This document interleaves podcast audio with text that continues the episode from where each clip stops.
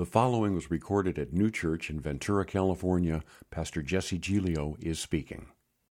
So last week we, we opened up this, this, this book, barely of Corinthians. I'm not even sure if we got to Corinthians 1 1. And today we'll try to, we'll try to at least, at least get to that. And it's these, these massive letters, really, in the New Testament that Paul wrote. And Paul is a, obviously a, a strong missionary church planter figure of, of the New Testament.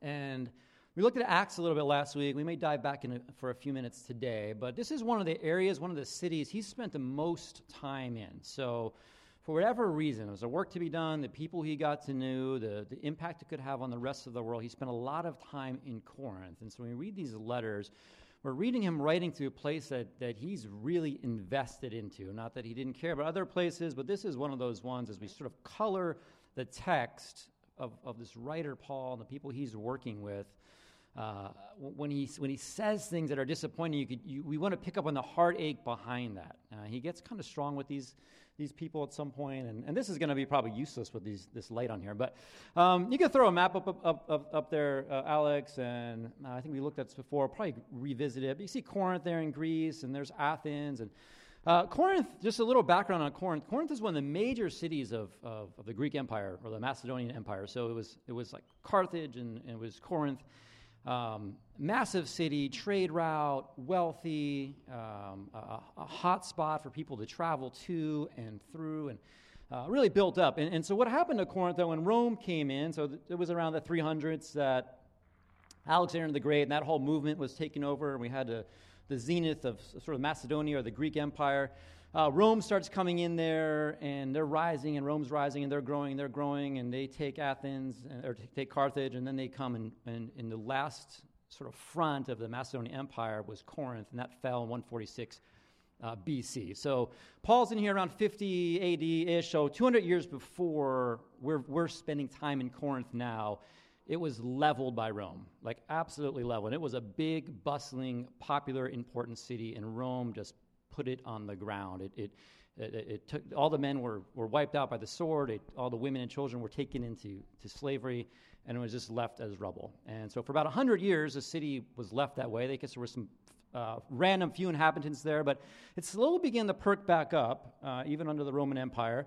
And because of its location, it was just a, a massive trade route and it began to come find life again. And so, about 100 years of, of rebuilding, it's five times the size of Athens, and it's this major metropolitan city again. That's when we're spending time in it now. That's, that's the city Paul is addressing. And we say that because this city, even for its time, would have been known as like an ancient city of Corinth, but really it was, was brand new. And it was at the forefront of thought and liberties, and even the world around it was like, whoa, those guys do that there? I mean, they were very progressive, very liberal for even the worldview of that time um, but, but thoughtful and wealthy and had a lot going for them. They were young, dynamic. There was people traveling from all over the world to hang out in this place, a mix of ethnic, ethnic ethnicities, uh, different identities, tons of spirituality from old and new, and a mix of Rome. And so that's where we're hanging out. It, it's, it's, a, it's, it's, a, it's a, a New York or an LA. It's these people that are they're advancing and they're thinking and they're living however they want to live and they don't necessarily need anyone else to tell them not to live that way because they're doing fine. The city is doing fantastic. People are having a good time. They don't care. This is not some poor people out in the country who don't have food and water, and Paul comes in and they'll listen because he's going to feed them. They're like, this is, this is, this is ground zero of sort of, of philosophical thought and culture and hedonism and paganism, and Paul is right in the middle of this place. And we kind of looked at briefly, I, I think last week, he, he, even had this moment where God has to encourage Paul. Uh, God encourages Paul. And we'll look at that again a little bit today because I think it's important. Uh, a little other, a little bit other, more background on Corinthians. I'm going to read this out of Corinthians 5 9, since 1 Corinthians, so a few chapters in. Uh, 9 says, When I wrote to you before, I told you not to associate with people who indulge in sexual sin. So, so the, the takeaway on this is that Paul has written letters to these people before. We don't always see those letters. We don't, we don't have every letter.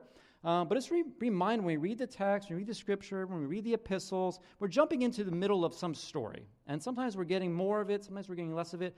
Paul has already been in some kind of dialogue with people. So we read it as 1 Corinthians, it's at least 2 Corinthians, could be further, further down the line.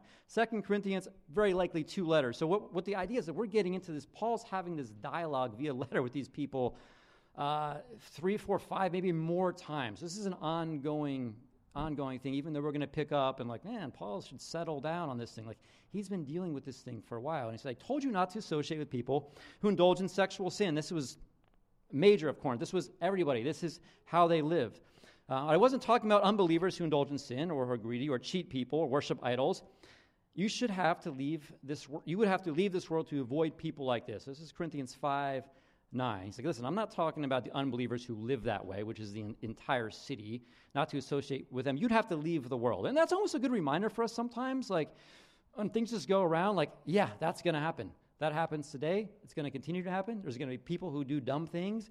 Uh, crisis is going to befall us, and you'd have to leave the world to avoid those things and totally. So Paul's like, I, I get it. Like, that's where you live. The bad stuff's everywhere. But I meant verse 11, is not to associate with anyone who claims to be a believer yet indulges in a sexual sin, or is greedy, or worships idols, or is abusive, or is a drunkard, or cheats people. Don't even eat with such people. So he lists all these same attributes. Like if you're seeing that stuff even in your church, you got to be careful of that because they're missing it. They, they, they're missing something there.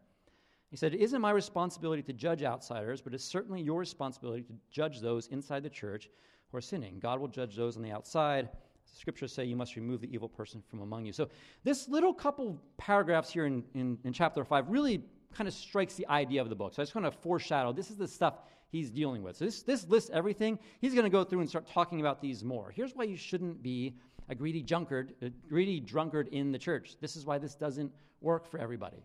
And he kind of breaks this stuff down, but he's, he's acknowledging this, this chaos in this city. Again, he's, you know, letter or two deep he spent all this time here discipling people, planting the church. Uh, the Spirit of God's moving. Then he starts to find out this is how they're living again. He's like, what in the world? You can imagine sort of the heartbreak. And we looked at in Acts 18, there's, these, there's a couple stories of people in there that lives are, are, are changed dramatically. They were the leaders of the synagogue, a Jewish synagogue, religious leaders, and, and God gets a hold of their life via Paul, and everything, everything changes for them. And they cannot maintain how they were living now that this sort of new revelation of faith has entered their lives. And Paul's going to kind of cast that onto these people. You cannot continue to live this way. You don't even belong to yourselves anymore. Right? And these illuminations of faith, these revelations of faith, even for you and I, may actually change your life. They may actually demand that your life changes a little bit. And it's easy to look at these people in this story from a long time ago and, and, and doing all the stuff that they do. And they say, oh, they, they obviously didn't get it. But man, you and I sometimes, as we, as we lean into this revelation of Jesus, of gospel, of caring for people, of God moving, of, of being submissive to the Spirit, like how often does your life really reflect any change to maybe, maybe before? And so Paul's jumping on these things. Crispus, the leader of the synagogue, he was not given an option to maintain his old life. You cannot be a Christian and a, and a Paul follower and lead the Jewish synagogue. Like, that doesn't work. Right? And for you and I, particularly kind of in our Western cultures, parts of the world where, where, where faith matters big time, it will change your life, you can kind of cruise around here however you like. It may or may not impact your job, the way you relate to people. You can come, on, come to any given church on a Sunday, check that thing off, and just kind of go on your way. And Paul's reminding the church of Corinth, like, no, you cannot just go back to your, your old way of life, your old way. And so when these, these letters start to, to share this stuff, you, you kind of see what Paul was dealing with, almost like banging his head up against the wall with these people. And so in that Acts 18, 9, and 10, when we, we got that little insight of that one night, uh, one night Lord spoke to Paul in the vision, said, Do not be afraid, keep on speaking, do not be silent. Right? He's saying, because Paul's already dealing with this, like, I can't do this. These people are nuts. These people don't care. God says, Do not be afraid, keep on speaking, do not be silent, for I'm with you and no one is going to attack and harm you because I have many people in the city. So Paul stayed. And when, when God addresses Paul here, I just want to revisit this. We did talk about it a little last week, but I, but I felt like there was something maybe for someone here today just needs to hear this. When God says, fear not, don't be afraid, it kind of says also that God's aware of whatever your situation is. God's, God's encouraging Paul, saying, Don't be afraid. Like, I'm watching Paul, I see it. And so you get a little whisper from God that says, Don't be afraid. God's aware. He's watching. He knows it's hard. He can see those things. Paul's dealing with fear, probably of, of, of, physical fear, right? Which is these angry mobs that are popping up. He's not popular. People are getting stoned and beaten.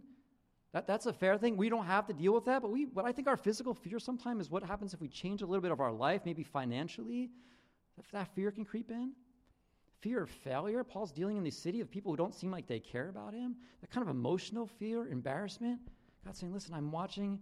I see you. Don't be afraid. Keep on speaking. Don't be silent. And not fearing for you and I, and I, and I, and I this has just been, it's been musing, I've been musing on this all week, and I just want to share it again today. Not fearing sometimes requires us doing something, not just not fearing. Not just not fearing. Fear not. Don't be afraid, right? We hear that from God. Do not fear. But that doesn't, re- that doesn't always just say just don't be afraid. It means doing something, doing whatever you were afraid of. And so in this instance, God says it, don't be afraid, keep on speaking. He doesn't say, God doesn't say, don't be afraid, just stop speaking, you'll be fine. He says, keep speaking. Whatever that thing is that's striking fear into your heart, keep doing it. Keep doing it. It's not fearing requires doing, not just not fearing. I've been, unfortunately or fortunately, my kids have been skating, board, skateboarding more and more and more which I cannot seem to, to not get involved in. So I used to skate a little bit, and I'm, I'm, I'm below average at it, but I can definitely do it, and I'm, I'm capable enough to hurt myself really bad. And so I think probably for the next few years of the church, I will have stories of hurting myself skateboarding. It started at Roger's house probably a, couple months ago, and that took, oh, that was like a month or two of, of recovery of that injury. But I, I, I cleared that one, I'm back out there again now. And so, uh, and I love it. My kids um, are, are, are great. I love doing that with them. Grateful that I can to some extent. But I'm out at the skate park with Cash in Santa Paula, uh, probably around Christmas break sometime, a couple weeks ago. And it's this downtown Santa Paula. It's all these just cement, like a big cement bowl. And if you've ever seen these kind of things, there's little curves and ramps and things you could ride up and down. And uh, it's great. There's a few kids there, and Cash is cruising around, and I'm, I'm checking it out. And there's a little bit in my mind that's like, I can ride this thing. Like, I'm pretty sure I can do this. And I, and I got up to like the top of the ramp where I've seen other guys like drop in on, on these, these sort of bowls, these cement bowls. And I'm like looking at it, looking at it. I'm like, I'm pretty sure I can do that, but I'm terrified. Go up to the edge just a few times, like just, ah, man, there's just no way. And I just have to roll down this thing. Like, I'm, I'm almost certain, but, but I'm afraid. I don't want to, I don't want to get hurt, for one. I had just gotten hurt at Rogers, and I don't want to get hurt again. It's, it's, it's, it's terrible. But I'm circling around. I'm kind of circling this thing. Like, I don't want to get hurt. I don't want to get embarrassed. I don't want to be embarrassed, right? There's other, kid, other kids there. I'm not a kid. I think I'm a kid. There's no other adults there. There are kids there. I don't want to fall down and hurt myself in front of other kids, right? Because in front of kids, I still like, that still would embarrass me. Uh, I don't want that to happen, and then Cash to go home and tell mom about it, what happened to me at the park. That's like even worse. You won't believe what happened to dad. He like ate it in front of everybody, like, because he would. And I don't want to embarrass my son. I don't want him, him to be embarrassed. So I went down and like just, just wiped out. And, but, and, and I also didn't want to find out. And here's, here's one, one of the other realities I think about fear when I'm up there kind of looking at it. I didn't want to find out that I couldn't do it. I didn't want to find out that I couldn't do it. Because as long as I thought I could and didn't, I, pro- I, I still could. I'm fine. I can still do that. I can still skate on these, on these bowls. I can, I can do that. But if I, if I take off and go and just eat it, man, then I find out like actually I can't do that thing. Or worse, I have to go try again. Right? But I mean, it's sort of like this, this, these, we find ourselves in these places of fear. And you can kind of circle around these areas in your life of, of you know, emotional, or maybe it's a financial risk. It's, hopefully, it's not physical fear for you, maybe. But, it, but it's scary to step out and to find out, man, I can't actually do that thing, so I'm better off just thinking I can. And so Paul is kind of in this place, like almost, you can almost picture, like, I'm just going to get out of the city. I'm pretty sure I eventually could do it, but it's, I'm just going to walk away. And God's like, no, keep doing what you're doing. Don't be afraid. Speak up. And that's very literal, I think, for many of us. Don't be afraid. Speak up. I still deal with this sometimes just because being a pastor, I find myself uh, with just a hint of insecurity about that when I meet people out at, at, at, the brewery or just around town or down at this Hollywood event a couple weeks ago, and we're meeting people who I just my guesses are just not interested in the church or that culture is the church is not their favorite and like i'm not ashamed of jesus. That's easy for me. I don't that doesn't bother me one bit. Like i can get behind that all day. But when i say i'm a pastor that includes a church which includes all this other stuff that i'm like oh, i don't know if i want to open that up. And it always happens. We're talking with this guy that we're working with at the event it's you know all kinds of hollywood types and celebrities and producers and, and they tend to have a certain worldview and sometimes it's at least they think it contrasts our worldview, and sometimes it does. And we're talking with someone, I just like, oh gosh, when is he going to ask what we do? You know, that classic thing. It happens to me over and over again. I'm thinking, well, you know, I do, I do do quite a few things, so maybe I can just kind of skate around it. And he's like, what do you guys do? And Amy's like, well, he's a pastor. I'm like, ah, come on, you know. And he's like, oh, but then he's like, he's also a bartender. He's like, oh, okay, you know. So it helps, but but man, I it, but it, but I have to feel in those moments because it's for me, it's like, what am I afraid of? What am I afraid of? You know, I'm afraid of maybe someone being uncomfortable or, or, or some sort of embarrassment. It's like, don't be afraid, speak up. That speak up. And that's a thing I, I mean, I, I've been doing this a long time. And I still catch myself like, oh no, don't ask what I do. You know, and that's, that's just me. That's something I'm processing. I'm not proud of it. But I kind of process those things out. And, and God said, don't be afraid, speak up. Don't be afraid, speak up. Some someone need to hear that. Don't be afraid, speak up. That's a very, very clean word from God. Don't be afraid, speak up. And then, and then God oh, goes on to give encourage Paul this. There's other people in the city, and, and I want you to hear this today if you're here. You're not alone. Like you are not alone. Now you you may try to be alone. You may like being alone. Um, you might choose to pretend you're alone, but you're not alone. If you're in this space, even right now, if you're part of this community, like you're not alone. You can drive yourself into loneliness. You can act like no one cares about you, but you are not alone. That, that is a high value here that no one can be part of something and feel alone. You're part of the community. There's a family. There's people all over the city like that. You're not alone. And some of us need to be reminded that because it's easy to sometimes sit back, oh, I'm alone in this. For Paul, like, I'm the only guy here. It's me against Corinth. It's me against the world. I'm, I'm the only one fighting this thing out. God's like, dude, there's plenty of people in the city. There's all kinds of other, other yous in the city. Sometimes that's humbling. That can take us off the platform of like, I'm a champion for this thing. God's like, listen, dude, don't be afraid. I love you, but you're not alone. There are other people there. I have people there. God's like, I have people. And so, so that you're not alone. Whatever the, the deal is that you're going through, some of us like to like wallow in those things. You're not alone. You might choose to be pretend you're alone. You're not alone. If you're here, you are not alone. I know a lot of people. I know a lot of things. I talk to people all over the city for years and years and years about very personal stuff. Right? Nothing surprised me. I know people who struggle with, with depression, with self worth, with, with body image, with gossip, with finances, uh, with sins of the darkest kind, who struggle with being parents, who, who struggle with trust, with faith, with belief God, people, purpose, struggle with fear. You're not alone. I know people who deal with those things. And if you ask me, I'll tell you who they are. I know people. I, I, I, and I sit back and people ache stuff sometimes to us because we just have that position in our, we have that, we're in that position sometimes in life for people. It's so encouraging. Like, listen, you're not alone. I've heard that story like 10 times. You're not alone in this. If you think you're alone, just push that away. You're not alone. That's a lie. That is a lie that you are alone. You are not alone. There are people in this city, there are people in this church. You are not alone. Whoever needs to hear that today, just don't miss it. One more time. You are not alone. If you feel alone, you are not alone. I, I, have seen this stuff. We live this stuff. If you don't believe me about these people, you haven't met my New Jersey family. Like, my family alone is all those things. Like, I, I, I get it. They're real things. You're not alone.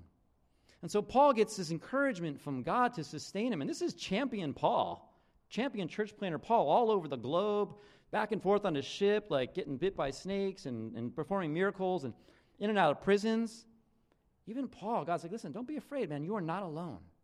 And you don't have to be alone in this. And we'll see Paul over time. He picks up people to go alongside of him because even Paul needs people.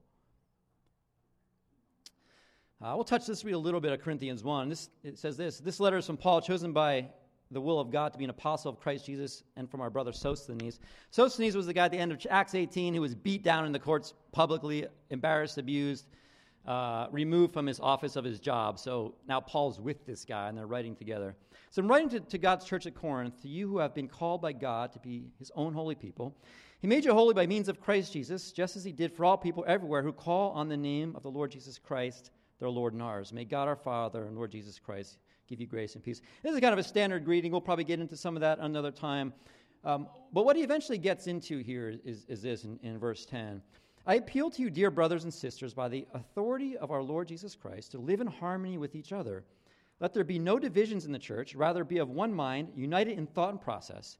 For some members of Chloe's household have told me about your quarrels. My dear brothers and sisters, some are saying, I'm a follower of Paul. Others are saying, I follow Apollos, I follow Peter, or I only follow Christ. Paul says, Has Christ been divided into fractions?